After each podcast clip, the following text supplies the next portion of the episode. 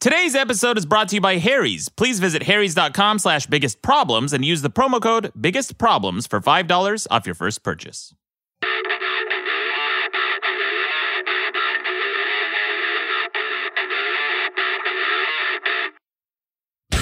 Welcome to The Biggest Problem in the Universe, the show where we discuss every problem in the universe, from best of shows to no more shows. Oh. With over 6.7 million downloads, this is the only show where you decide what should or shouldn't be on the big list of problems. I'm Maddox, with me is Sterios, and Sean, our audio engineer. Hello. Yo. Guys, welcome back. That intro problem was not a joke, unfortunately. This is the final episode of The Biggest Problem. Well, look, before we make this too somber, you got another podcast coming down the pipe, right? That's true. Does it have a name yet? Have you announced it? Do you want to announce it now? No. I'm going to announce it in, I think, about probably next week or the week after. It's going to be a new launch, and I'm going to announce it on my website, the best page in the universe. All right. And on the Facebook page for this show and the Facebook page for my Maddox stuff. You'll hear about it, guys. It'll be on Twitter. It'll be on Periscope, Vine, Instagram, everything. Pinterest. Snapchat, you're going to snap it out? Going to get a special filter just for this? No. So this show is ending. 2 weeks ago when we took a break, that was not the intention. We fully intended to come back, but the show has run its course, and we've I think we've solved it. We found the big list of problems. We got every single problem in the universe. Yeah. We have every problem ranked. And without further ado, the biggest problem in the universe is anti-vaxxers. God damn it. Wow. Good problem. Well, we have to cover all the problems in the universe on this show. Yeah. And, I'd like to go over the top 10. All right, let's hear them. We might as well, right? Yeah. Let's go over the top 10 problems here. Since the show's conclusion, we have, conducted this experiment, and you guys have dutifully voted week after week. Number 2, female genital mutilation. Number 3, social justice warriors. Number 4, slacktivists. If you don't remember, that is people who are slacker activists. Uh-huh. Hashtagtivists. Yeah, whatever. Militarized police is number 5, followed by engineering sexism, then conspiracy dipshits. Armchair psychologists is number 8. Number 9 is hunger. And number 10, the only problem to make the top 10 that was a guest's, is outrage porn. And that was his name? Ryan Holiday's. That guy was so great. I hope you have him on the new show, because I remember I hadn't even thought about all this clickbait outrage bullshit in the way I did until he came on. And that is sort of that problem has shaped the way I look at the internet now. It's just there's so many headlines I just won't click. Those headlines recently about Captain America being a Hydra agent or whatever, I was like, this is outrage porn. I'm not fucking clicking on this. They're not going to they're not getting my money. No. You know what I mean? And more than that, too, I found that the new way to combat clickbait on Facebook is to simply click on the comments, and usually somebody, people are privy to this now. Yeah. They will just spoil the headline in the comment section. NPR even did some clickbait recently where they said that there was this cup that they found with a false compartment in it, an old Jewish cup or something, an old Nazi cup, and there was a false compartment, and you won't believe what was found inside. You won't believe what was found inside. So I just clicked on the comments. First comment says it was a little bit of jewelry. It's a little bit of jewelry. And that's the way to combat clickbait these days, guys. Just look at the first comment, first couple comments, and usually someone will spoil it. And if they don't, you be that person. Yeah. Jump on that grenade, guys. Yeah. Exactly. Let me say 2 things about that. There's a Twitter account called Saved You a Click. Yeah. Where they will take a picture of a clickbait headline and then just say, it's about this. I love that. Yeah, it's great. It's you don't have to click on anything. It's just thanks, Twitter. That's how I read the Huffington Post now. Yeah. Because I don't want to give those guys my traffic. The way I read it is to not. Yeah, exactly. Yeah. There you go. I read something else. Anytime there's a Huffington Post headline, you just copy and paste that into Google and find another news outlet that's covering it. Because Huffington Post, it doesn't do original journalism. No, rarely do they. Aggregation. Yeah, it's aggregation. So just go to the original source. Don't give them your money. Yeah. Don't give them your clicks. They haven't earned it. Guys, so rounding out the bottom, we should also talk about the lowest ranked problems on the list. right? This is the big list. So we have 105 episodes, not counting the best ofs, and 108 if you do. Either way, I mean, you know, you have at least a live intro. And the lowest ranked problems on this list, the very bottom is Tesla, with negative, as of this recording, negative 5,241 votes, followed by Maddox. Not a problem at all, guys. I'm actually a solution. There you go. Uh-huh. And, well, you're not as big a problem as Tesla. Not as small a problem as Tesla. Guys. That's all I have to say about that. Then we have French fries, which you idiots voted down into oblivion. Yeah, because they're fucking delicious. They're fucking boring. And that's just you trying to find something to be mad about. Yeah, no, it's not. You're so tired of fries. I'm really giving this much of a shit about French fries. Yes, everybody hates them. I got an email the other day, too. Someone's like, hey, man, I really wish you would have spent more time on French fries and did a better job debating it. Fuck you, Maddox. So you found another hipster. No, it's not a hipster. You're boring about French fries. Do you really need to eat another French fry in your life, Sean? Yes. No, you don't. All they can be so varied and delicious. Oh, poutine, yeah, real varied. It's delicious. Poutine's a meal, buddy. Disco fries are great. No. Then we have missing your fantasy football draft. And so those are the bottom four. And then the most controversial problem on this podcast still, I think, to date, with 0 votes is burlesque dancers. Yeah, I did it. 0 votes. I did it. I'm proud. I don't know why I'm proud, but I am. Yeah, that has been the most controversial because any problem that has consistently hovered around 0, which means it's gotten an equal amount of up and down votes. Right. And honestly, you've probably got access to the analytics. I think it's thousands in each direction. It is. I mean, it's a lot. We'll go with that. Yeah. Boisterous coconuts, the complete non-factor. A fart in the wind. Yeah. Boisterous coconuts. And honestly, on these debate podcasts, like, nobody ever changes their mind. You know, no one will ever get you to change your mind about French fries. And that's sad in a way. You're a sad old man. But when it comes to burlesque, I went to a burlesque show. I loved it. I get it. I like burlesque shows now. Change your opinion. I did. Now, if somebody gave me $100 and said, you go to a burlesque show or a strip club, well, I'm going to go to the strip club. But burlesque, it's a nice, safe, fun way. You bring your girlfriend along. She sees some dancing, Star Wars universe, got sexy Jar Jar, whatever the fuck. And you go home and you have a good time. That's where you go, sexy Jar Jar? I don't know. Sexy, really? Sexy Captain Panaka. Well, it sure sells burlesque shows to me. No, I went to a Star Wars themed burlesque show one time, and it was equal parts geeky and really hot. Yeah. I thought, yeah. They had a sexy stormtrooper and a sexy Darth Vader and a sexy Yoda. Which is just an oxymoron. Or no, it's just redundant. Yeah, right? Exactly, yeah. Yoda. Okay, guys. Also, we should just talk about the biggest solutions, right? Yeah, we did 18 of those, 18 biggest solutions, and here's the top 10 of those. Number 1 on the biggest solution in the universe is nuclear power, followed by critical thinking, then kicking ass, then meat. Genetic engineering is number 5. And number 6 is income-based fines. Really good solution, guys. Yep. Then euthanasia, not the young kids in the continent. And then refrigeration, followed by soap at number 9. And then number 10 is free birth control. Those are the biggest solutions, guys. A lot of good ones in there. Yeah, actually. It's hard to argue with free birth control. Surprisingly. And then the lowest ranking biggest solutions, dead last, is the Apple Watch. Garbage, which has dragged that company's stock portfolio. Has it? Yeah. Then surge pricing, dumb people, and then riots, and then iTunes, guys. Why did you vote down iTunes? I thought iTunes was a great solution. It teaches you patience. Yeah. Have you read that? Did you read that New York Times article about how poorly run iTunes podcasting department is? Yeah. How it's one dude. Yeah. Because Apple can't make any money off of podcasts because it's like, you know, you download them for free, upload them for free. When you sell ads, you know, for example, I mean, well, Harry's wouldn't have to pay you guys to advertise for them. They're such a great product, right? You know, but like Apple doesn't get a cut of that. So Apple's podcasting department is one dude, and you have to hope that one dude likes your show because if he doesn't, you will not get on the front page. You will not get any exposure. Wow. That so talk about politics. It's just one guy. Yeah.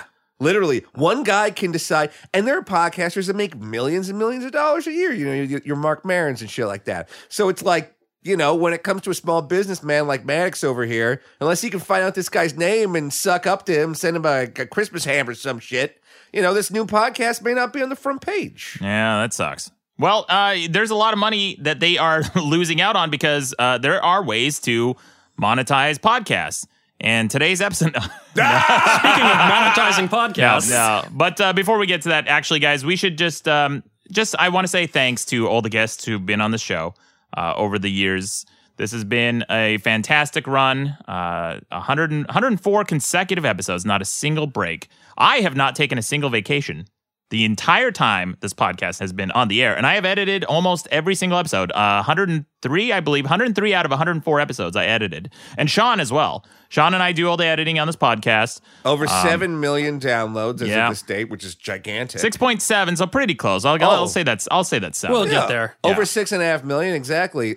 Look, I for a long time I wrote for another podcast, and I got paid a very small salary to do it.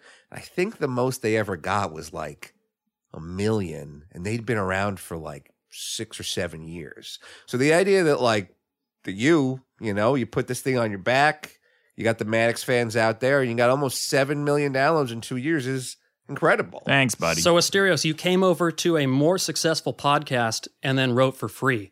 I see the business model. Yeah. Pretty good business model. You don't pay your contributors. No, actually, on that note, nobody's retiring off this, I promise you. No, nobody. We're not making a ton of money here. But here is what I will say, guys, about this podcast, and I am super proud of this. Okay, most podcasts, like we were joking around, but we actually have paid you, Sterios. Of course, look, we paid you for a number of. I was going to pivot. I was honestly going to pivot right to that. There's not a single one of those audio clips I used to do, and I've just gotten crazy busy. I mean, because I want those audio clips to be good. So I would spend 8 or 10 hours on those little 2 minutes of audio. I would do so much research, so much rewriting, and and it's just with my day job, with my advertising gig, it's just I don't have the time. But I always got paid right away. I never had to chase you guys down for it. And as a comedian, that's what you have to do. Most of the work in being an artist is getting the guy who told you he'd pay you to actually send you the money. Yeah. I mean, you know that. Yeah. It's tough. It's tough to get paid in this industry. Yeah. And I take pride that we have paid, I think, pretty much everyone we've worked with on this podcast as a regular contributor. Yeah, the transcribers, Lori and Megan, thank you guys so much for doing such a kick-ass job. Those ladies pour their hearts into those transcriptions. And if you guys haven't read them, if you think that it's so just funny. Yeah, they do. They actually add a lot to the conversation because sometimes they'll interpret the way we said things and they'll put in parentheses, like little parentheticals that say snarkily or giggling or some other, some snide little remarks. I see those ladies. I know what you guys are doing. I love those. That's great. It's super funny. It's a lot of fun to watch, and it's been very helpful because anytime I've had to look up old clips of the show, I just search the website and I find the exact location that we said it in the episode. Super, super helpful, guys. Very interesting. Thank you from the bottom of our hearts, Lori and Megan. Fantastic. Everyone who's worked on the thumbnails, you guys did a kick-ass job. The thumbnail crew is huge. Oh my gosh, there's a lot, and God, some of those thumbnails. There are thumbnails of you, Maddox, where it just looks like a beautiful Renaissance painting of you, as a king or as a this or as a that. It's just that stuff is so gorgeous. They pour their hearts into it. And we've, and then even on the live episodes, we hired writers. Yeah. Special thanks to Lindsay K-Tie, Asterios, you were one of the writers. Yeah. Who else? Nathan Buckley, I believe, and there was one other person. Yeah, Justine Barron. Oh, Justine Barron, that's right. Yeah, Justine Barron. Yeah. So thank you to everyone who helped, and I'm sure there's a ton of names I'm forgetting right now. Justin Donaldson directed. Justin Donaldson, fantastic. Yeah, one of my good friends, Justin Donaldson. Thank you. One of my favorite people in the world, Justin. I love him. Yeah, and you know what? Fuck it. It's the last episode. I'll even say thanks to Tim Chang's. Wow, that's big of you. I don't know you anymore. For being a Lyft driver, and that's it. And he's not a DJ. I will go down. No, he's not a DJ. And a lot of people have speculated on whether or not Tim Chang's would have a show on the new podcast network. Yeah. And I will say no comment. No comment. Whoa, non-news news. Now who's a clickbait journalist? All right. So. Hey, guys, that's fair. That's fair, Asterios. I want whoever finds out the answer first to comment on this. When I make the announcement, comment and spoil it for everyone else. You know what? I deserve that. I deserve that at this point. It's the least they can do. It's literally the absolute least they can do, Sean. Yeah. And thanks to Sean for always showing up and soldiering on and not deleting most of the episodes. Couldn't let it go. Couldn't let it go. It's the last episode, Sean. Hopefully this makes it. I mean, this will be really weird if we go out with no deletion joke. A deleted episode. That would be pretty weird. Still early in the game. I may okay. I may accidentally slip. Yeah. Ooh, I want to thank Peach Saliva. She's a co-writer of mine. She's a YouTube comedian. She's really funny. She does this incredible Periscope show where she reads bad fan fiction. And actually, me and her recorded a comedy bit that we've just never got around to airing on the show. So this might be a good time. Just on the way out, just throw it in with the rest of the best of stuff. Yeah, it'll be on this episode. And guys, pay attention. Listen all the way to the end of this episode. Yeah, because there is a special treat. A lot of people have asked for this. At the very end. We are going out with the full song that was made for the intro to this podcast by Brett Mann. Thank you, Brett Mann, for doing a fantastic job. It's a legit, really cool song. All the way through, and it's so long. It's a really long song, and the whole thing holds up. It's so good. No, it's great. Yeah. I'm one of the few people that has heard the whole song, just because I remember the first time I heard it, I was like, you got to send me the MP3 of this. It's so cool. It's really cool. And so now everybody's gonna get it. And I guess before you throw to the best of clips, all the callers. Anyone that's ever sent you guys a gift? No. Really? There are definitely people I do not want their gifts. You don't want to thank Weird Matthew McConaughey or Bono. Yeah, we got a lot of really good callers. You're right. You guys added a lot to the show. I really appreciate that. And guys, it's bittersweet and with a heavy heart that we do this. I know a lot of people relied on the show. Some in this room. Well, I talk every time I'm on the show. I'm like, look, whenever I'm not performing comedy, I'm dealing with my super depressing personal life. And so one of the great things is every Tuesday you get this show, shows up on your phone. You can like hang out with cool people for an hour or two. You go on the treadmill, you go shopping, you go walking around. It's like, you got like your friends in your ear. And so honestly, and I don't know anything about the new podcast. Maddox is not telling me. I may be a guest on it at some point. I don't know whatever. It's like, hopefully these callers, these fans, hopefully like there'll be a way for you to engage with them in the new show. I will say this just as a little hint. Okay. Many, many fans in the comment section have suggested this concept indirectly, and they didn't really intend to suggested in the way that it's going to be. So you're going to kill yourself live on air? That's it, Asterios, you fuckface. I'm going to kill myself live on air, you asshole. Couldn't just keep it positive. One fucking episode. You have to shit all over me. I'll be cucked. It's going to be great. I can't wait to be cucked on the new show. Yeah, there you go. No, guys. In fact, if you listen closely to the best of episodes, the last two, in one of them, there was a hint. It is the concept for the new podcast. And the new podcast network, guys, I will announce this. I am doing a new show on the podcast network that is a podcast competition. Wow. Where two podcasts will go up against each other back to back for an entire month. The listener votes on which podcast they like best, and then the winner comes back the next month. If anyone wins, I think I'm going to make it 5 times in a row. If anyone wins 5 times in a row, they get a permanent slot on the new network. Oh my God, that's fucking awesome. Thank you. That's a great idea. The cream rises to the top. That's right. And the crap gets flushed. Because I have received a lot of emails and messages on Facebook and Twitter and even YouTube. People are hitting me up on YouTube saying, hey, Maddox, I have a podcast idea. I want to do this. I want to do that. Guys, look, running a podcast takes a lot of work. It's not just coming in, recording, and going home for a week, right? That's what it is for me, but not for you. Yeah. Well, you have to edit this stuff. I have, yeah. It takes three to 4 hours to edit each episode, and then doing the research takes me 3 to 4 hours. I bring in 4 or 5 pages of research every single episode, jokes, comments. commentary. Yeah, I usually write my stuff like on the toilet. When I get here early, I go to the toilet. Yeah. And I go like, oh, excuse me, I've got the runs. And then I'm just quickly like, all right, what's up with Tom's shoes? What's wrong with Tom's shoes? Well, so the reason I mention that is because a lot of people hear podcasts, and the ones that you like, the ones that do well, they sound easy to make, right? The pros make it look easy. Yeah. It is not. And so when I get these pitches from people, I'm not saying no to anyone. I say, maybe, let's see what you got. I'm genuinely curious because I think that there are some people out there who have some real talent. They don't know it yet. Not everyone. It doesn't just take an interesting point of view or just a funny opinion.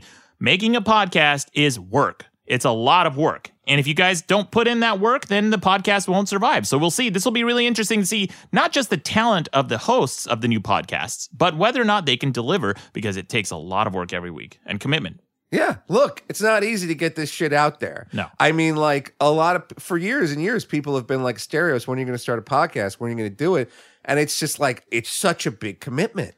It takes hours and hours of your week, and you got to meet up every week at the studio, and your co-host, and this and that, and all this crap. It's like, if you know anything about production, if you know anything about entertainment, you can tell that a lot of work and a lot of love goes into this. Yeah. You know, it's not just like two assholes at their kitchen table yelling into SM-57s about this Captain America Civil War. It's like, look, it's hard to do. And you did it. You're going to do it again. It's going to be great. Well, look, guys, the future is bright. We have a lot of exciting stuff coming down the tube. The new network is launching soon. The new podcast is launching soon. We're not going to leave you hanging. You're going to have something to listen to every week, and it's going to be fan-fucking-tastic. Sean, any other final words for the final episode? Yeah, I just wanted to say a sincere thanks to all the fans. When I started this, I had no idea how much fun and how fulfilling it would be. And it still cracks me up that I'm known on the internet in a small way for anything. That blows my mind. It's nothing that I've ever seeked out, and I love it. I've interacted with so many cool fans and gotten amazing emails. And I guess look at the end of the show this way. The show is not ending. It's just being deleted by me in perpetuity.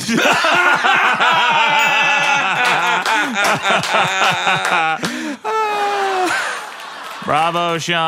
I don't think we're going to top that. Why don't we get to some clips? Let's do it. Guys, thanks for listening. Enjoy the final episode. I hope you guys enjoy these clips. And stay tuned till the end of the episode. We have that treat. So enjoy. Yeah.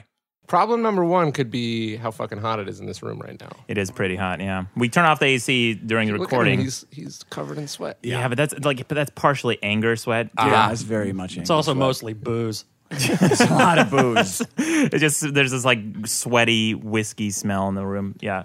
Well, okay. So what I thought I would talk about is something. This is what my first book is about, which is just how bullshit and corrupt and terrible the online media space is. Yes. And I think you and I have a lot of agreement about this. Your stuff on BuzzFeed has been awesome. Your shit about stuff on BuzzFeed. Sorry, is what? What do you like about his stuff on BuzzFeed? Well, BuzzFeed is one of the worst journalism outfits to ever exist. It started purely to troll our Facebook feeds. It was a way of selling sort of cute nostalgia and pirated content, essentially, that has now raised, what, $100 million in venture capital funding? More. They just got a new round of funding. Yeah, like another $50 million. Yeah.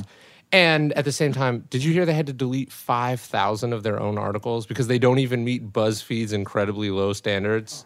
Wow, that's amazing. That's like people going through their Twitter account, deleting tweets because they didn't meet the tweet. I mean, first off, that you would have 5,000 articles and you're only like a couple years old is like kind of says something. And then that you would have 5,000 that don't meet your standards is like is appalling. The standards of BuzzFeed. Right. So BuzzFeed wrote 5,000 articles that even BuzzFeed thinks sucks. And they tried to delete them sneakily so people wouldn't see. Uh-huh. And of course, people caught them. Sure. So, and what else have you written about BuzzFeed? Oh, you did that great thing about ABC News with the Robin Williams thing. Yeah. Which then everyone on the internet ripped off. So, sort of the thesis of my first book is the economics of creating content online have sort of totally corrupted and taken over news and media in general. So, it's what people are chattering about online that drives the offline media the offline media conversation, the 24/7 media cycle, that is all driven by the economics of the internet. And the economics of the internet are essentially 1 million blogs trying to be heard over 1 million other blogs. Yeah. And within that, the majority of bloggers at these places, like at BuzzFeed, at Gawker, they're paid on the page view, right? They're paid, or their pay is somehow tied to how much traffic their articles do on a monthly basis, right, which essentially makes everything that they publish a conflict of interest in one way or another, right? It's like, right, they could write the story the truthful way, or they could write it the way that gets them the most traffic. And this is a force that's sort of acting on the information that all of us get as a society, and it creates this weird feedback loop where we're acting on shit that some 20-year-old college grad from Sarah Lawrence churns out at a basically New York sweatshop for content. Right. Yeah, it's on. By the way, thank you so much for very eloquently spelling that out. So creating this, it's almost like a race to the bottom with these click headlines, and that's why I feel like on my own website, when I don't have any ads on my website, it's always been that right, kind of platform. I don't really care if you click or not. Right. People, I lose fans all the time. They send me emails like, hey, Maddox, I've been a fan for 10 years. Your last article sucked. You've really gone downhill. I'm going to stop reading. And I always write back. I say, adios, dipshit. You're not doing me. Keep reading. Yeah, of course they keep reading. They want attention so bad. Yeah, of course they're going to keep reading. Because what else is out there? BuzzFeed? Well, it's like, look, you ultimately monetize your content in a way that creates good incentives. You sell stuff to people who willingly buy it, right? Like, right, you sell T-shirts. Yeah. You sell, what else do you sell? T-shirts, books, stickers, posters, books, right, books, you sell comics, stuff. Yeah.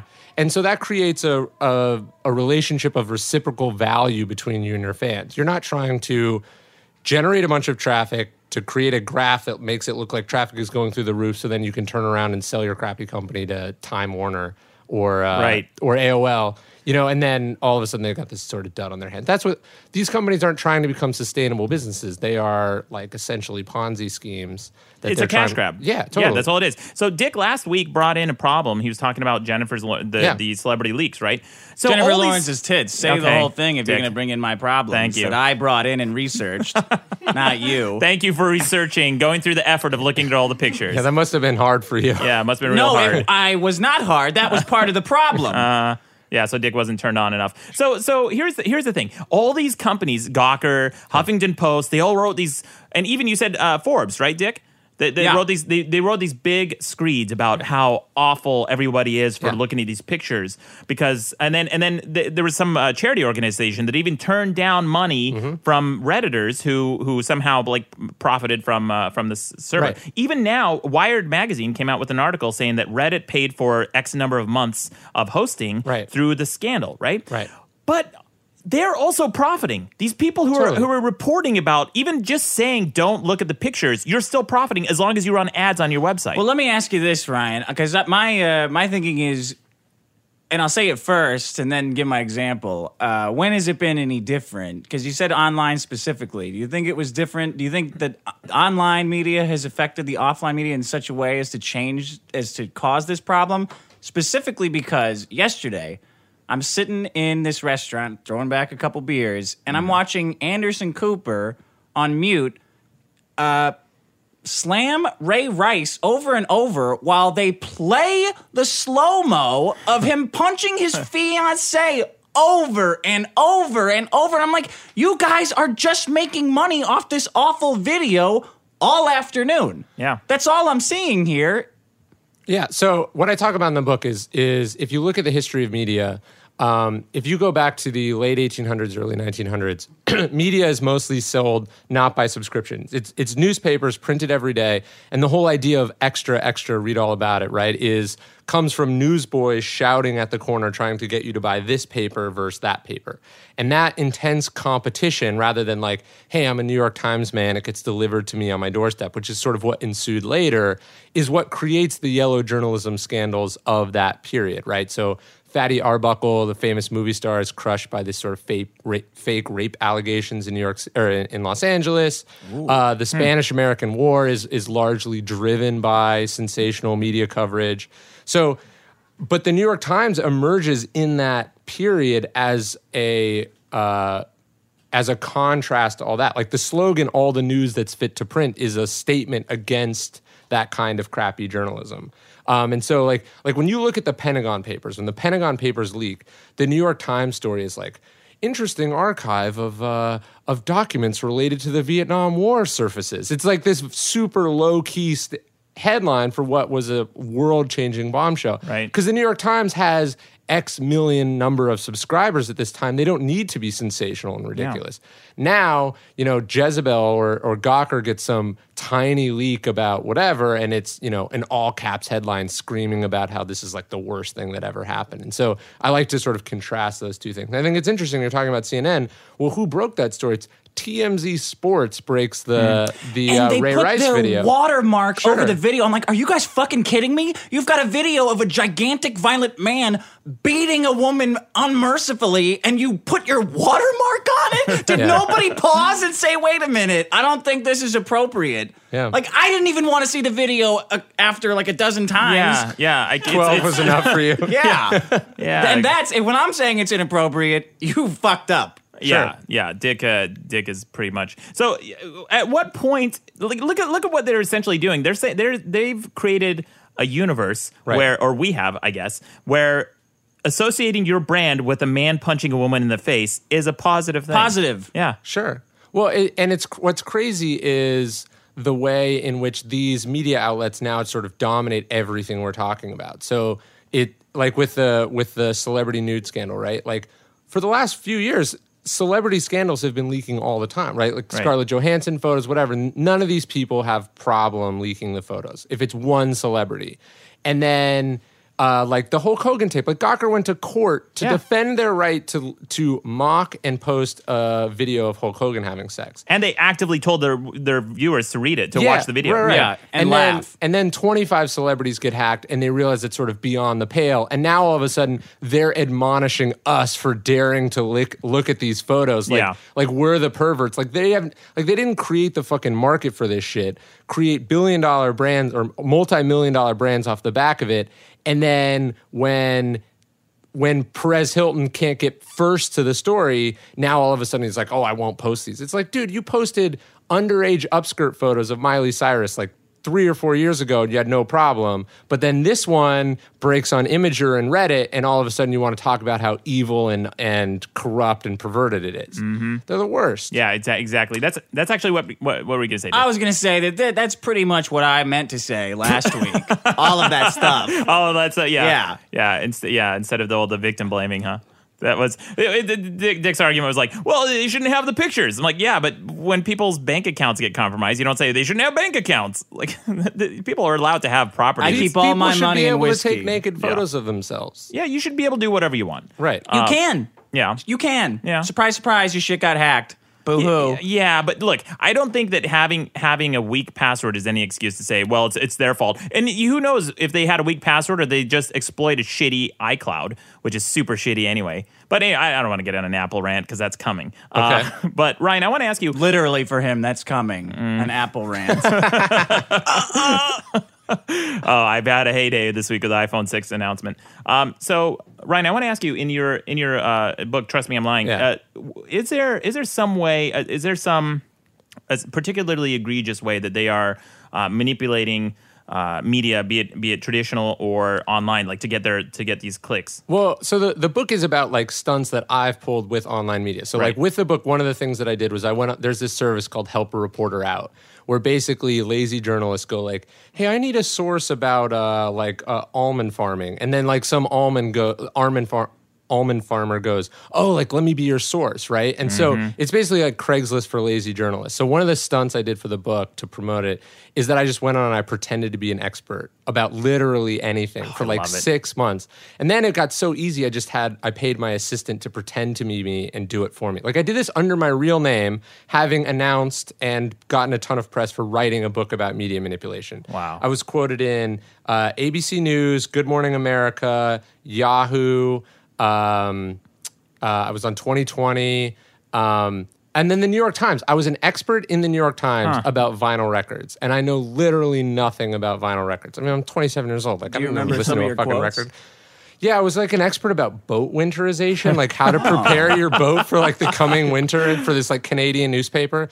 So I pretended to be this source for like months and months. And then I revealed it when the book came out and everyone's like, oh, you lied. How are they supposed to know? It's like, maybe if you want to know about vinyl records, you call a record store or a record label. You don't troll for sources from random fucking people on the internet. Right. I mean, the slogan for this website is no such thing as free publicity. There is with Haro. And so, like, this is how your sausage gets made, right? Wow. And that's what I sort of talk about in the book, is the way in which these places create this content, which then your average reader thinks is like, you think if you're reading and you see a quoted expert in the New York Times, they must have some credentials. They're not just a random guy pretending to know about vinyl records based on what he Googled 3 seconds before he emailed this reporter. You would hope, yes. Yeah, you would hope. Yeah. That's the paper of record in the United States. Yeah. And here I am quoted. And the New York Times does not, even after this, does not ban its reporters from using this service. I heard a long time ago that, so this happens everywhere in print. I heard the New York Times was particularly good about it. They vetted their sources and checked it up. So I guess not. Of course not. Why would they? They have to create more content to compete with all these blogs. Like everyone is competing for a finite amount of eyeballs, right? And so they're like this guy who did this for the New York Times was a freelancer, just phoning in articles. He knows what he wants to say, so he asks for a source to tell him what he wants to hear, and I raise my hand, and then there I am, and my parents are like, hey, we saw you in the New York Times today. We didn't know you were a vinyl record fan. Apparently you didn't either. Right, no, I wasn't. I learned what LP stood for in the article that I was quoted in. That's incredible. Yeah. I love how the criticism of that was that, oh, you lied to these outfits. How are they supposed to know? I was the problem. Yeah. Well, I don't know. Maybe because they're journalists and that's their job to know. It's their job to find out. Just Google somebody. It just takes 5 seconds and find out whether they're full of shit or not. Totally. Yeah. Or that's maybe do more than, just talk to your sources via email.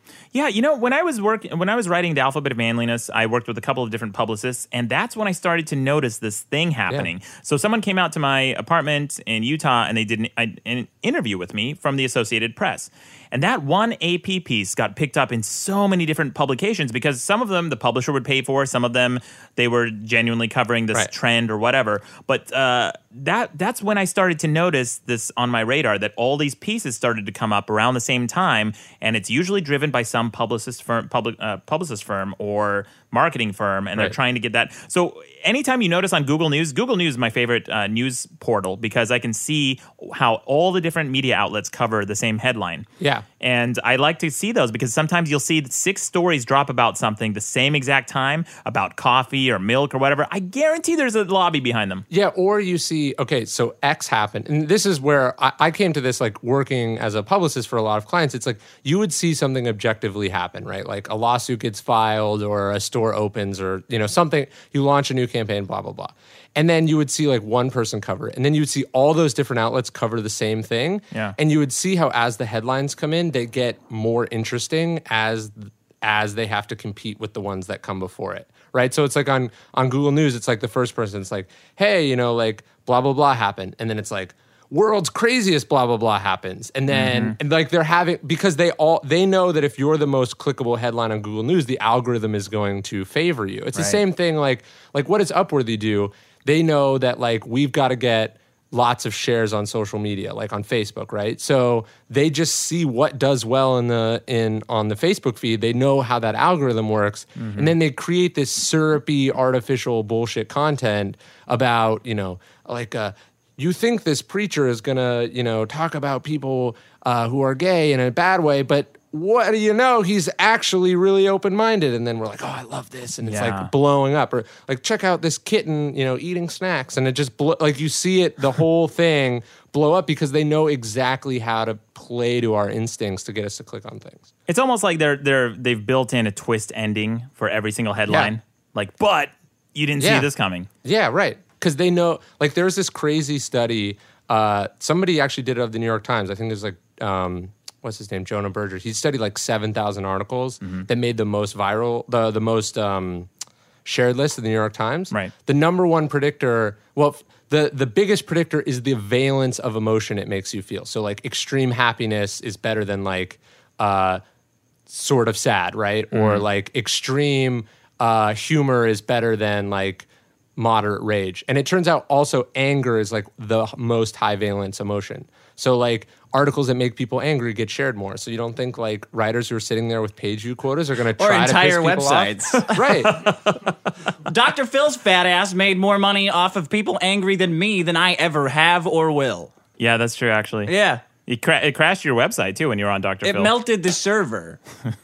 Just a big lead block. Yeah, they used me for like 80% of the VO on that fucking episode. All the commercials, every single commercial was me. So with these clickbait websites too, so they get people in, and it's there's actually this new. I don't even know what to call it. It's a new genre of website. So it's not news satire like The Onion and The Daily Current. And it's not quite news. It's just lies. Right. Just fake things that they know people kind of want to be true or desperately don't want to be true. Right. And then they post it and they know 50% of the population will not know that it's fake and share it. And then all their friends will be like, you're such an idiot. What are you doing? And then that creates like a back and forth that's good for them. And it's still going to create people clicking, and they're getting that click stream. Well, it's sort of like arbitrage, right? It's like whatever we have to do to get people to click this thing. And then we immediately sell it via an ad exchange for advertising dollars. Right. And then we profit. Like, it's not like they're trying to build a brand that people trust. That's not the model. They're not trying to sell t-shirts and books. You're the customer that they're selling. Like they are tricking you and then selling you to an ad exchange. Once the click has been made, the sale's already been made. They don't need you anymore. Yeah, you can't unclick. The view's been loaded. The ad rank has been loaded. The page view has been loaded. So. And they don't even care about their reputation, because as soon as their reputation gets out there, oh, that's a bullshit news site. Right. They just register a new domain, shift all their content to the new domain. Now nobody recognizes it anymore. Yeah, and the people that they're targeting don't care where it's published. They care what it says. Yeah. Right? They're just looking. It's like the confirmation, but they're exploiting the confirmation bias. Yep. Like I desperately want proof that Obama is not an American. Yeah. So you post that thing, like I'm going to share it, and I don't care what the source is because I need to say it so desperately. I generally have a rule of thumb. Any website that has the word world in it, or truth, worldtruth.tv or .us, any kind of health website, any real pharmacies, anything with the word real in it, I don't automatically believe. Anything with the word truth in it, I don't believe. Anything with honest or any natural, I don't believe any natural websites. These are all just. Well, and then what you have to do is you have to immediately unfollow any friend or acquaintance that shares one of those links, and it's a great way of sorting out the dumb people from your sort of like network of people. Now, see, I would disagree. I'm going back and forth on that just internally because I have a lot of dumb friends. Yeah. But I feel like if I do that, then there's no hope. I'm like their bridge, you know? I'm like reaching out and handing with my hand, like, come on. Such a fucking messiah complex on this guy. Always coming to save the day. Yeah, Dick. Through driving and through enlightening, I guess. So, okay, well, good problem. What would you title that? Why is it a problem? Why is it a problem? You mean other than like the last 10? Well, there's this great quote, and I forget who it's from, but he says something like, "Look, like America is a country ostensibly ruled by the people, right? And the people by public opinion." Right, and the media is what influences public opinion. It's a good point. So, therefore, this is the lens through which our democracy then operates on. BuzzFeed killed America. Yeah, that's the headline I put on my. On my that's a great page. BuzzFeed headline. Yeah, that's a very neutral. Top 10 ways that BuzzFeed killed America. I want to say that's H.L. Mencken. Does that make sense? Probably. Baltimore Sun, probably. early 20th century. I think I know that quote. Yeah, Dictionary Sean. Thank you. So, great problem. What would you title this overall? Because I know there's a lot that's kind of onioned into this problem.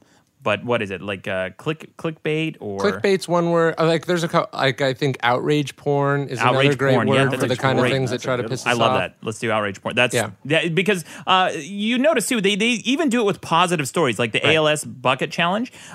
Every single website like near a month into it they were really. Running on fumes, and so they started using these titles. They said, "This is the last ALS bucket challenge you'll have to see." Oh my gosh, so and so celebrity killed it. It will never be better than this. And then I saw like 5 of those.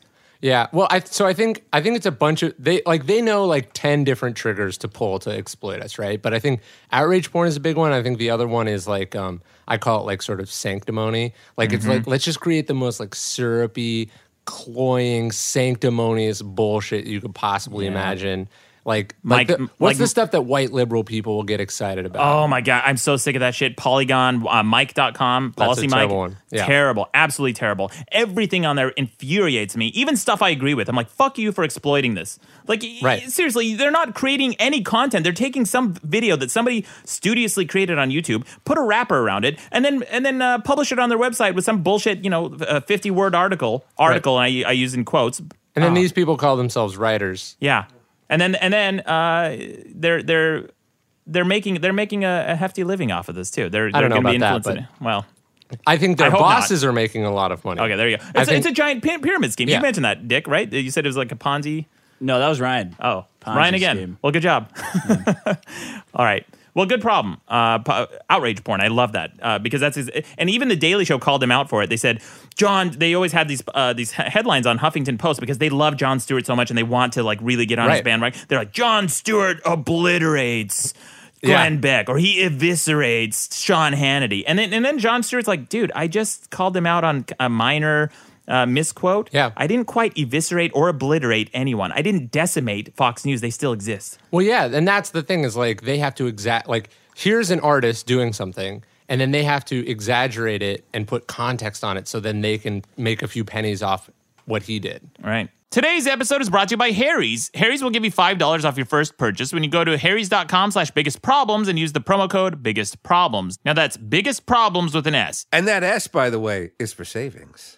The S is for savings. Guys, Harry's is offering a special limited edition shaving set for Father's Day. And they sent us a package. This looks beautiful. Look at this thing. We might have kids we don't know about. We could be dads. Well, I got the package for it already. This looks beautiful. It is a fantastic package. It comes with a little rubber clasp, and you open this thing up, and it looks like a fine whiskey. That is claspy, right? It looks like you're opening a box of cigars. Focus more on the clasp. I'm sure Harry's wants a lot of clasp. Hand me that goddamn box. Let me show you how an advertising man does this. Let's do it. All right. So we have a package from Harry's. It's in a beautiful black matte finish with silver highlights that spell out Harry's. And when you open it, a gleam of silver hollow foil hits your eye as you see a beautiful black Harry's razor with a 5-bladed razor top made in a factory in Germany. They bought the factory. That they loved so much, they purchased. And we've also got some Harry's shave cream. It's comfortable, protects, smells of eucalyptus. There's a little, holster for your razor as if it were a gun or something, which is pretty cool. A razor holster. And then 2 extra blades, so it comes with 3 blades total. Which you'll need in 2017 and 2018 because they last a long time. I'm still on, I'm not kidding. I was given a Harry's shave kit a couple months ago when I was on the podcast, and I'm still on the first razor because it's it's still working. They're really good razors. Really well. But if you get the new razors, too, they're extra sharp. They'll give you a smooth, clean, crisp shave every time. And by the way, that holster is like this brushed aluminum. Yeah. And it looks like it could be even a paperweight. It's both. Yeah, it's heavy. It's heavy. It's significant. You could cause a concussion with that if you threw it at someone's temple. Now, that's the sign of a quality product. It's perfectly engineered. Guys, the best gift, I think, for this Father's Day, if you have someone in your life, even not a father, I think this is just a great gift in general. Dudes. Shaving for most people is a necessity, so why not make it as classy as possible? Yeah. That's exactly right. This Harry's delivers in spades. Guys, go to harrys.com/biggestproblems and use the promo code biggestproblems for $5 off your first purchase. Thank you, Harry's, for supporting our episodes. We really appreciate those guys at Harry's. They love us and we love them. And thank you to everyone who tweeted your packages to Harry's. They like seeing those as well. Yeah. So. And dads will thank you for buying a quality product for them and saving yourself a little money while you're at it. Why the hell not? Dad doesn't have to know. There you go. We'll keep your secret. Now on with the show. I got an addiction for you. Being an idiot. Specifically... being a well-intentioned idiot. That's my problem this week, Dick. Oh. Well-intentioned idiots. Oh, yeah, thank you. Like your article. Yeah, so I wrote this article. Yeah. Got spread around quite a bit. I hate to use the word viral, but it resonated with a lot of people. Yeah, I'll be honest. I was surprised. About the article? That it resonated with so many people. Oh, I... Because I don't know that I... Like, I didn't... It didn't upset me at all, and it upset you a lot, and it looks like it upset a lot of other people, too. But, I mean, that's your thing. Like, you know what people think. Yeah. Well, so let's fill in the people who don't know. The article was titled, The Dancing Man and the Cult of Well-Intentioned Idiots. Dick, about a week and a half, 2 weeks ago, there was this picture that showed up on 4chan of this fat guy. And there was a caption on the picture. It said, "Spotted the specimen trying to dance the other week. He stopped when he saw us laughing." No. Okay, that's a very mean-spirited comment. It shows this fat guy who was in motion in one shot, and then the second shot shows him looking down and a little bit sad. Yeah, a little bit. The only problem is, this was posted in the /B forum on 4chan, and let me read you the heading for /B. It says, the stories and information posted here are artistic works of fiction and falsehood. Only a fool would take anything posted here as fact. Yeah, that's just I think that's more of a general disclaimer, though, to get them away from, like, all the illegal stuff everybody always talks about doing. Possibly. But I believe what you're saying. Yeah. That it didn't happen the way the kids said it did. Because it seems like they're bragging about making a fat guy feel bad. And then I already think that's bullshit. Yeah. Like, I think they didn't do it. Well, there's just simply no evidence for any of this. Look, if you ask somebody... So this group of women I'm sorry, can I interrupt you for one second? Sean, do you understand what he's talking about? Because I don't know if you saw this dancing fat guy thing, but does it make sense the way Maddox is describing it? Yeah, I saw a little bit about it. Okay. I'm just making sure because I'm very familiar with this, and I want to make sure it's... someone who isn't crystal clear, right? I'm in. All right, we're all on the same page. This group of women in Los Angeles, there's this group called GNI, and it's all girls only. Just a bunch of girls in this group. It's sexist. It's a hidden. It is. I believe, because I don't know of any groups that are just that I'm part of that are just guys. I don't join any groups like, oh, hey guys, men only here. Who gives a shit? So this group is women's only, and they decided to throw a little something for this guy. They decided to, first of all, put out a virtual manhunt to find this guy. Yeah. And then they wanted to throw him a party with just 1,700 women dancing for him. That sounds pretty cool. That's why I didn't get why you were pissed off about it. Like, that sounds like a dream. Like, this guy fell into an oil well. He fell into a pot of gold. What if he's gay, Dick? Gay guys like dancing with broads. Do they? Yeah. Why? Why specifically? Because they're making an assumption about this guy's sex. Why specifically? Because chicks are fun. Are man. They? You know what? These chicks? They sound... Yeah, probably. Yeah. 1,700 chicks. They've probably got a lot of fun ones in there. They like dancing. More projecting. Dick's projecting what he likes on other people. That's what this is. Maddox. It's a bunch of chicks that like dancing. They're party girls. They pride themselves on their ability to have fun. Dick, it's condescending. Why don't you let this man have his dignity? And he's not a fucking baby. He's not a child. If someone actually... Look, if this happened exactly as this troll says on 4chan, and they actually made this guy stop dancing by laughing at him. Yeah. First of all, he's an adult and he can handle it his fucking self. And second, you're trusting this person, this anonymous person, this commenter on 4chan who has said this mean thing about this person. So at best, this person is ambiguous, ethically ambiguous. And at worst, he's malevolent. So you're choosing to trust the words of a malevolent person who's making this claim about this picture, this non-contextualized picture. If you look at that picture again, it looks like he could just be looking down to reach for his cell phone. In fact, given the stats that you just cited, Dick, it's more likely that he was reaching for his cell phone than he was dancing in this room full of people. I agree. However, as the guy doesn't matter. The guy's irrelevant. As soon as it gets posted to the internet, the context becomes the story. Do you see what I'm saying? Like, the guy, as soon as those kids said, we did this, we made this fat guy feel bad for dancing, it doesn't matter what actually happened. Now the context is the story. It's an ideology. So the response is, to me, has nothing to do with the guy, and it's just a bunch of girls who want to make people feel good about dancing. They want to make themselves feel good. This is narcissism. Yeah. They want attention. Look, Dick, they said in this, so they created this flyer that they started tweeting around, and all these, all the, you know, the Hive got a hold of it, and they started retweeting it. Find the fat man? Yeah, find the fat man is the, it's, I believe the hashtag. It was find fatty, hashtag find fatty. And it says, was it? No, what is like find the dancing man? Dancing man. Oh, please. Yeah, because that's the dimension. That's the one vertice that they're okay to glom onto. The cops show up. Hey, can you describe the guy? Oh, he was dancing. Yeah. You know, the dancing guy? Yeah. What? Anything else? He had a striped shirt on. Yeah. Anything physical? Anything going on there? He was wearing glasses. White guy. Is that, it's okay to say white. Yeah, he's white. Yeah. Anything else? He was 600 pounds. Oh, he was morbidly obese? Why didn't you start with that fuckface? No, fine dancing man. My friend actually once said to me, legitimately, I don't think it's appropriate for there to be race in, like, APB when the police are looking for a suspect. Like, give me one legitimate reason why they would have race in that. I'm like, are you fucking kidding me? It's, like, the most identifiable thing about you if you're being sought after. It's the most identifiable dimension of your description, dickhead. Of course it's relevant. Anyway. If someone's wearing glasses, I'm going to be like, yeah, the guy over there with the glasses. I'm trying to be efficient with my language and just point out the person. If someone's over there black, I'm going to, the black guy. If he's standing amongst a bunch of black people, then I'm going to use something else that's descriptive, aren't I? Yeah. So they were looking for this guy, and they put this big flyer out. It says, can't bring me down. Can't is missing an apostrophe. Then they said, dancing man. Sean's face. Yeah. It's a dancing man. We don't know much about you. Correction, idiots. You don't know anything about him. Yeah? You don't know that he was dancing even.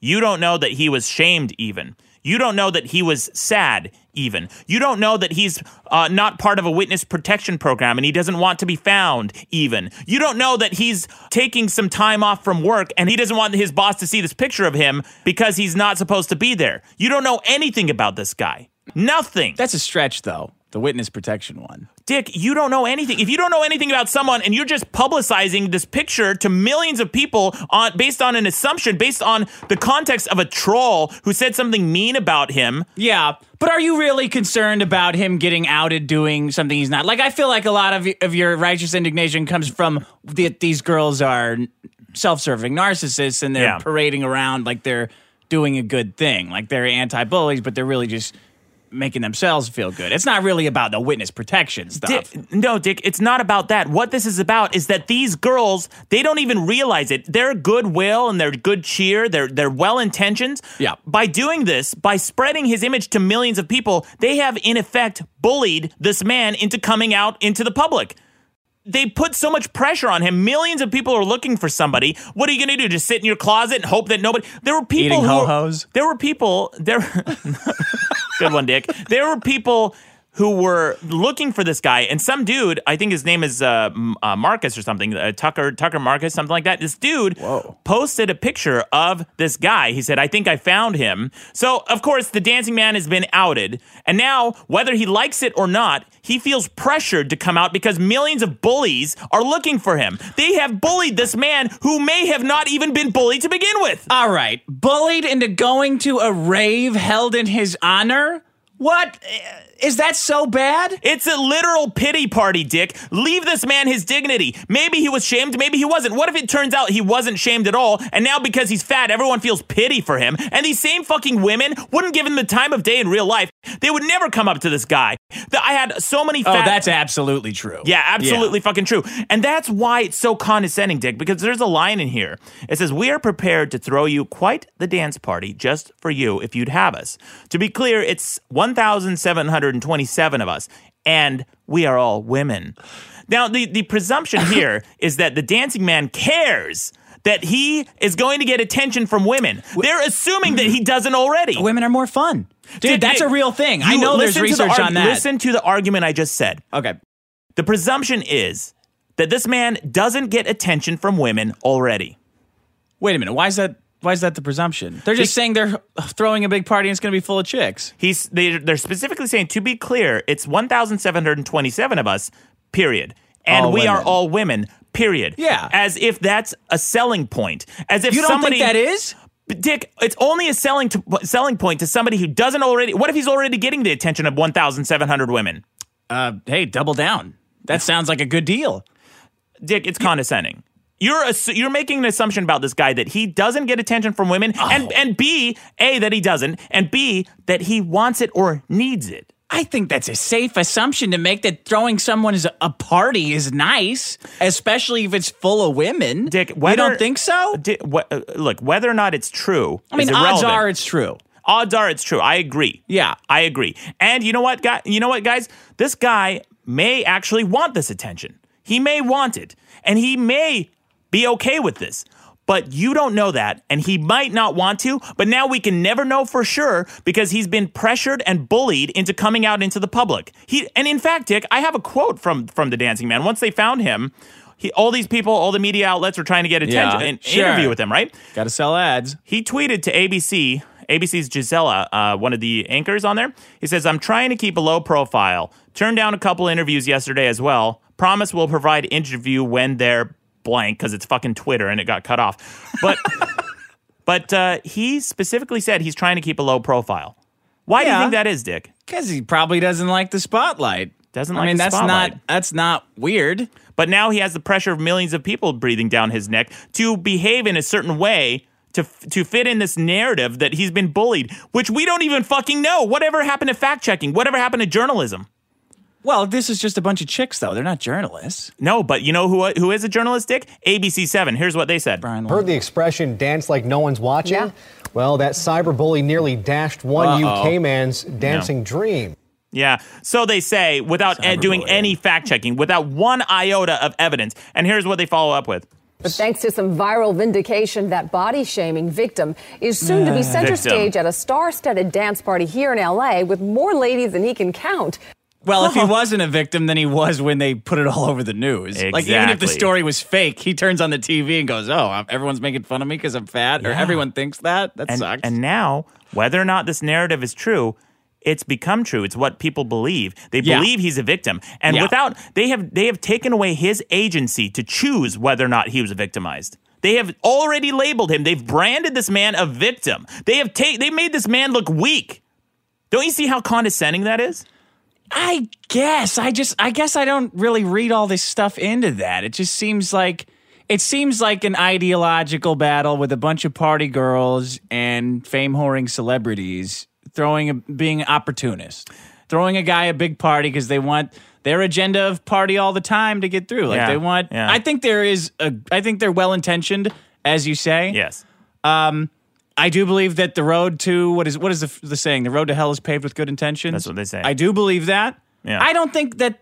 My idea of hell is not 1,700 dancing girls. Dick, stop thinking with your dick for 1 second. I'm not thinking about banging them. Okay. I like to party. Great, Dick. That's you. But just for a minute, put yourself in the shoes of this guy where everybody in the world is calling you a victim when you aren't one. Think about how that would make you feel if everybody thought you were a victim. Wouldn't that make you feel weak? Wouldn't that make you feel insulted at the very least? I don't know. What about you, Sean? Would you feel insulted if everyone called you a victim and they started passing this picture around and millions of people saw it and they said, "Hey, dancing Sean, why don't you come out of the closet and dance with us?" If it was, I'm completely on board with Maddox on this one. What? Yeah. And it does matter also that he's fat, I think, because fat people get constantly teased their whole lives for one thing, being fat. It's not like most people who are, you go up to school, "Oh, you're a nerd. Oh, you're ugly. Oh, you get teased for different things." So fat people are probably really sensitive to it because it's like, I got bullied again for what? For being fat. Right. Being fat. It's just this recurring thing. So they probably don't want to draw attention to it. Yeah, this is well-intentioned. This is the opposite. What's that? This is the opposite, that they're drawing attention to his fatness. Yeah. Because he's fat. We're gonna throw you, like you said, a literal pity party. You know, I think now I'm thinking, if Sean agrees, I gotta rethink my whole thing. Because this is, if I'm those bullies, right? If I bullied this guy into not dancing, like if I made fun of him, whatever, bullying, and then posted it to the internet, this is the best case scenario. This is a successful bullying beyond my wildest dreams. Sure. You know? Like, I don't feel a sword of anti-bullying was sunk in my heart by this. Yeah. I'm like, this is great. This is better. Now, I've not only manipulated this one guy into not dancing, I've manipulated thousands of people into doing what I want. Yeah, you gave this bully the most attention. You give him the biggest platform. Yeah. And by the way, here's something that many people who are skinny don't know, because I used to be fat. Right. And fat people don't like to be photographed. I don't know if you know this, but most fat people, if they feel insecure about their bodies, which many do, they're not very proud of their bodies, and they don't want their bodies to be photographed. Whether you're comfortable in your skin or not, they don't want to be photographed. I didn't. I was confident as a fat person. I'm more confident today. However, I look at my old photos, and I didn't have as many photos as I have today because I at some point, you don't want to be photographed. So now they're taking this picture of this guy and posting around everywhere, and he felt pressured to post this picture of himself. He did seem uncomfortable when he responded on Twitter. Yeah, of course. Like, he did seem like he didn't want to do it. And now millions of people are scrutinizing his body and saying it's okay and we're not body shaming. You are body shaming. You're making this guy feel self-conscious just by putting his picture up in front of millions of people. Don't use him as your poster boy unless he chooses to be, unless he wants to be. You guys played his hand for him. You pressured him into doing this. And at the end of this flyer, it says, "May we have this dance?" You know, these women. Yeah. And they said, "Sincerely." They spelled sincerely wrong. Oh, man, that's how you know they love to party. Yeah. All typos. You know, these women, a lot of them are very attractive. I've seen some of them. I got in an argument with one on Twitter who didn't even understand the I read part of that argument. Yeah, this chick, I forget her handle. She had the kind of, like, typing persona that made you want to strangle her. Wow. Like, with her, like, winky smiley, like her condescending winky smiley face is like a 13-year-old girl.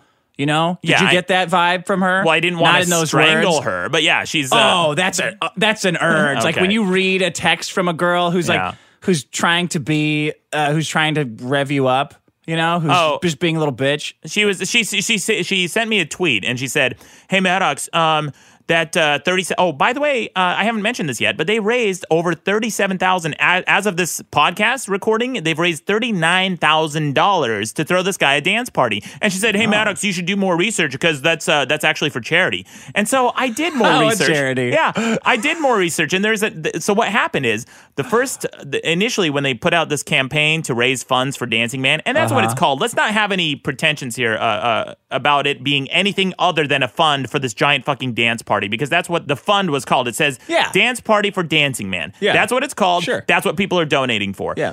$39,000. And she said, it's for charity. And then I looked and it said, there's a little asterisk. One sentence in the entire fund of like 5 pages, they said, or 5 updates, they said, "Any proceeds not used for the dance party will be donated to charity."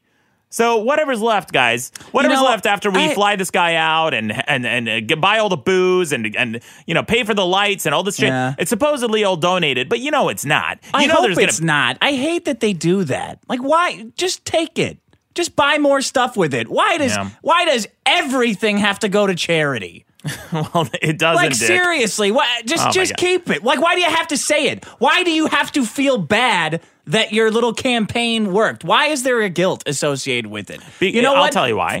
Get a Ferris wheel. Just spend it. Be like Brewster's Millions. Get Tommy Lasorda to show up. Bring him back to life. I know he's dead. Is he dead? No, he's alive. Yeah, pay his ass to show up. He's a fat guy. He'll dance. I love how he picked a Ferris wheel. Yeah. It's got to be expensive. I'm trying to spend money. I'll tell you why, Dick. Because the chorus of criticism, right? It started to become louder and louder, led with me, of people criticizing these women. They're saying, "Hey, guys, enough's enough. You've raised $40,000 for a dance for a guy who you don't know. He might be a child molester. He might be a criminal. He might be something. You don't know anything about this man." But it's the ideology. They don't want this. It does nothing to do with him. Well, it has nothing to do with him. But they've raised these funds for this stranger who they know nothing about. He may be a convicted felon. You know nothing about this guy. You've raised $40,000 to give this guy the day of his life, supposedly. Which, by the way, immediately the day after, he's going to go to his dead end job and it just fucking rot in a cubicle. But this guy. And again, I'm making an assumption there. We don't know anything about this guy. So this guy, they raised $40,000 and people are criticizing them. Guys, enough is enough. There are people who actually need this money, who actually need these funds. There's a child, like the same day the story dropped, there's a child whose parents got killed by Boko Haram in Nigeria. He's growing up. Boko Haram is a terrorist organization. They kidnapped a bunch of girls a while back because they didn't want them. They wanted them to go to madrasas instead of getting a traditional education. So they killed this child's mother. They weren't using him to throw a dance party for a fat guy? No, they weren't. They were terrorizing them and potentially sexually assaulting them. I see. Okay. So there's a child in Nigeria who's growing up without a mother who could probably use, I don't know, maybe a quarter of the funds you've raised for a fucking dance party to make his life instrumentally better, significantly better.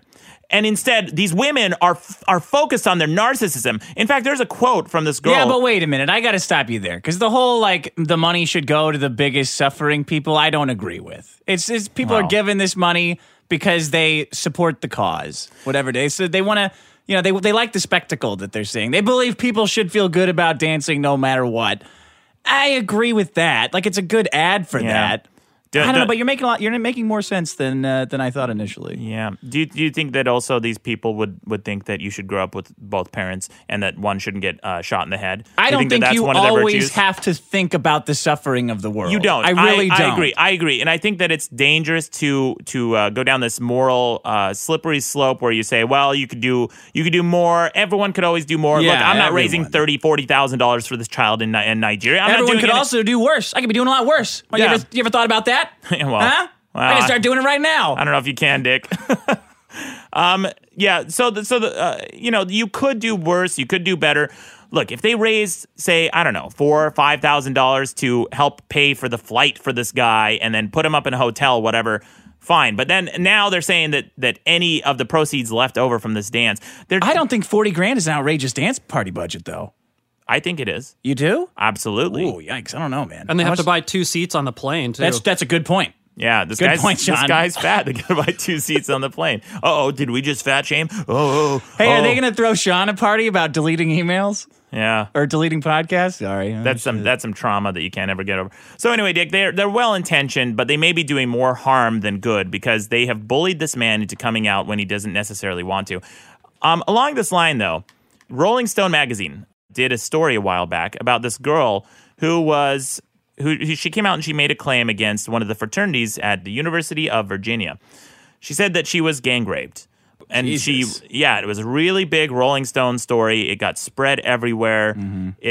It put a spotlight on college campuses and sexual assault that happens on college campuses, which I think is a problem. And this girl gave this really horrific, very graphic account of being raped. And being gang raped. And so Rolling Stone, they asked her if they could interview the people that she's accusing because they want to get to the bottom of this, right?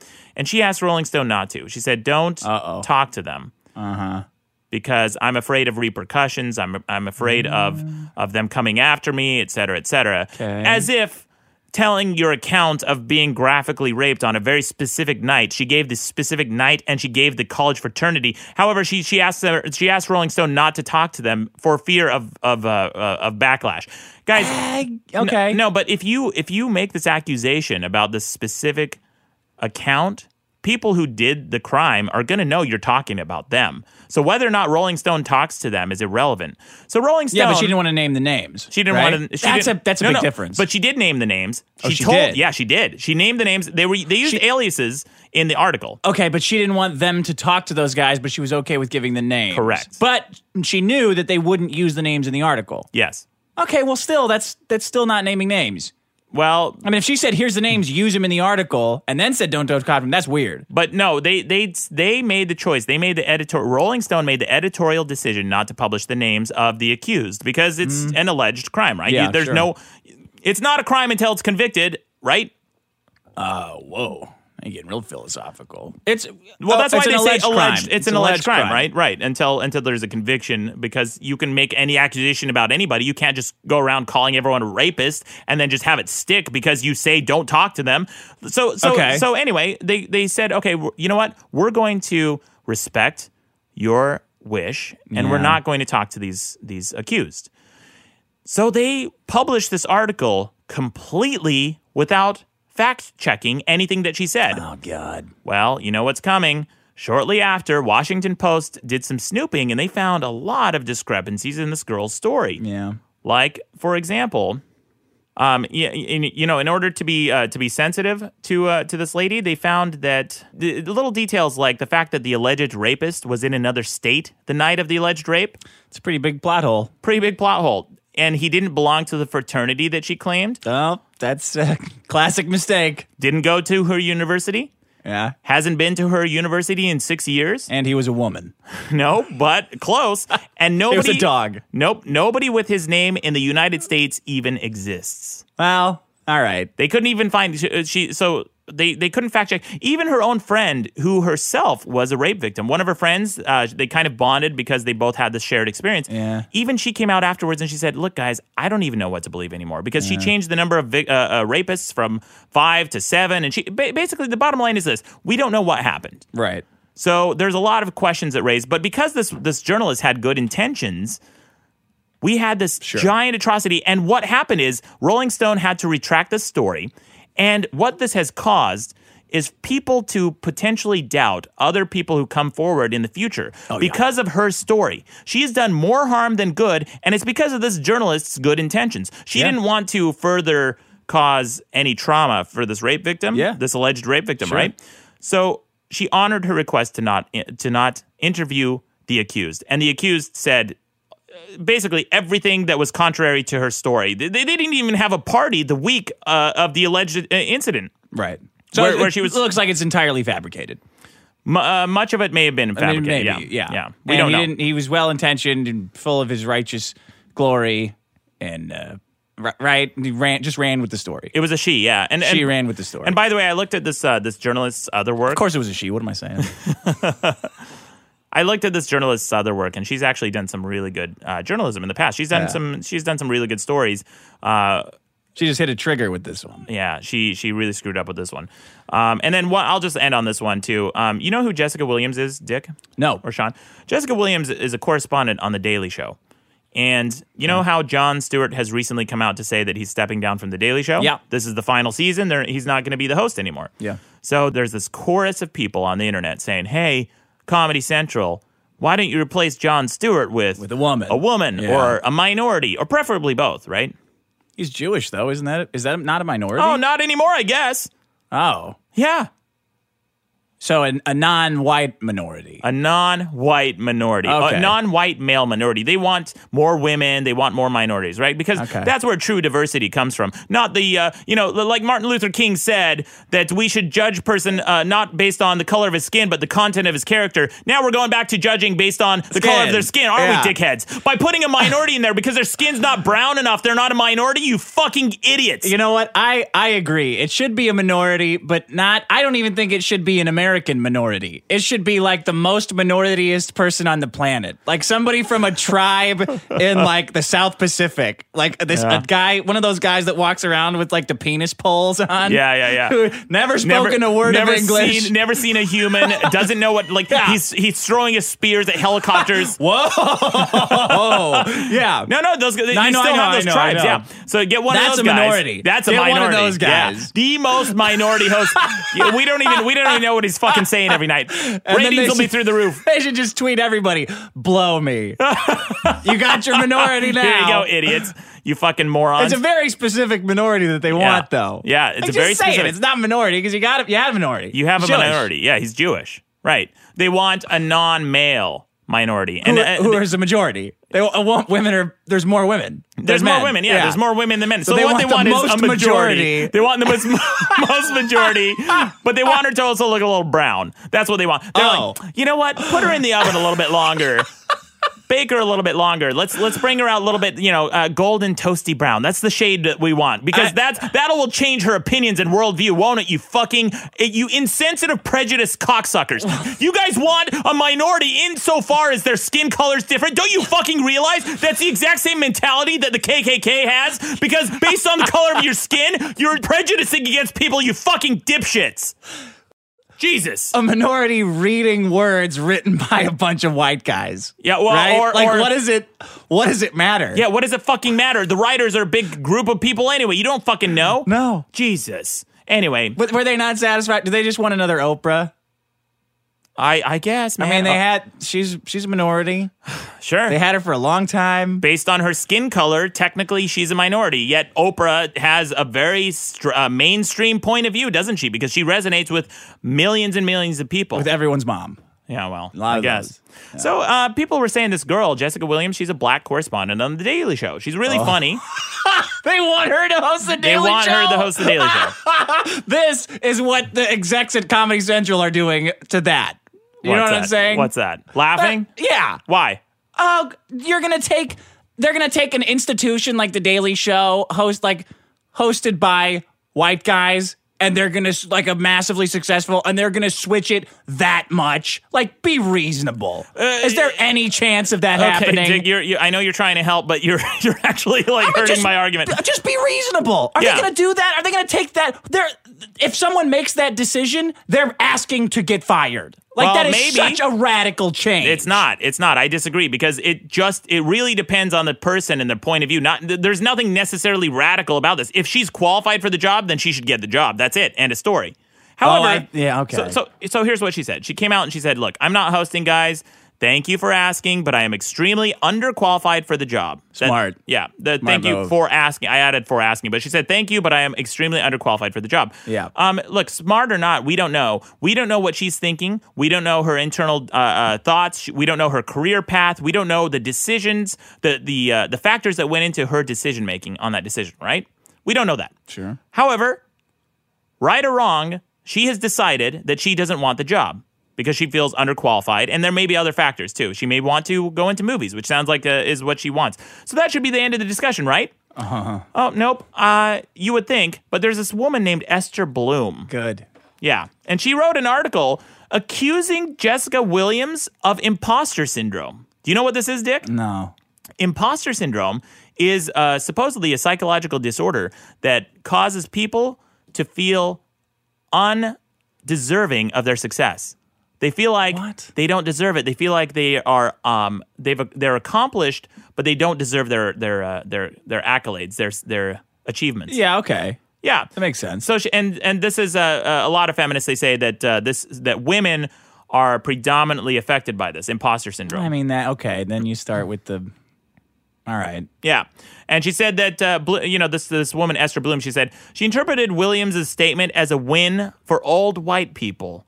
As if, old white people are sitting there, rubbing their hands together and saying, yes, we got another one. Why does everyone's opinion have to be part of this ideological war? She owes you nothing. Yeah, she owes you nothing.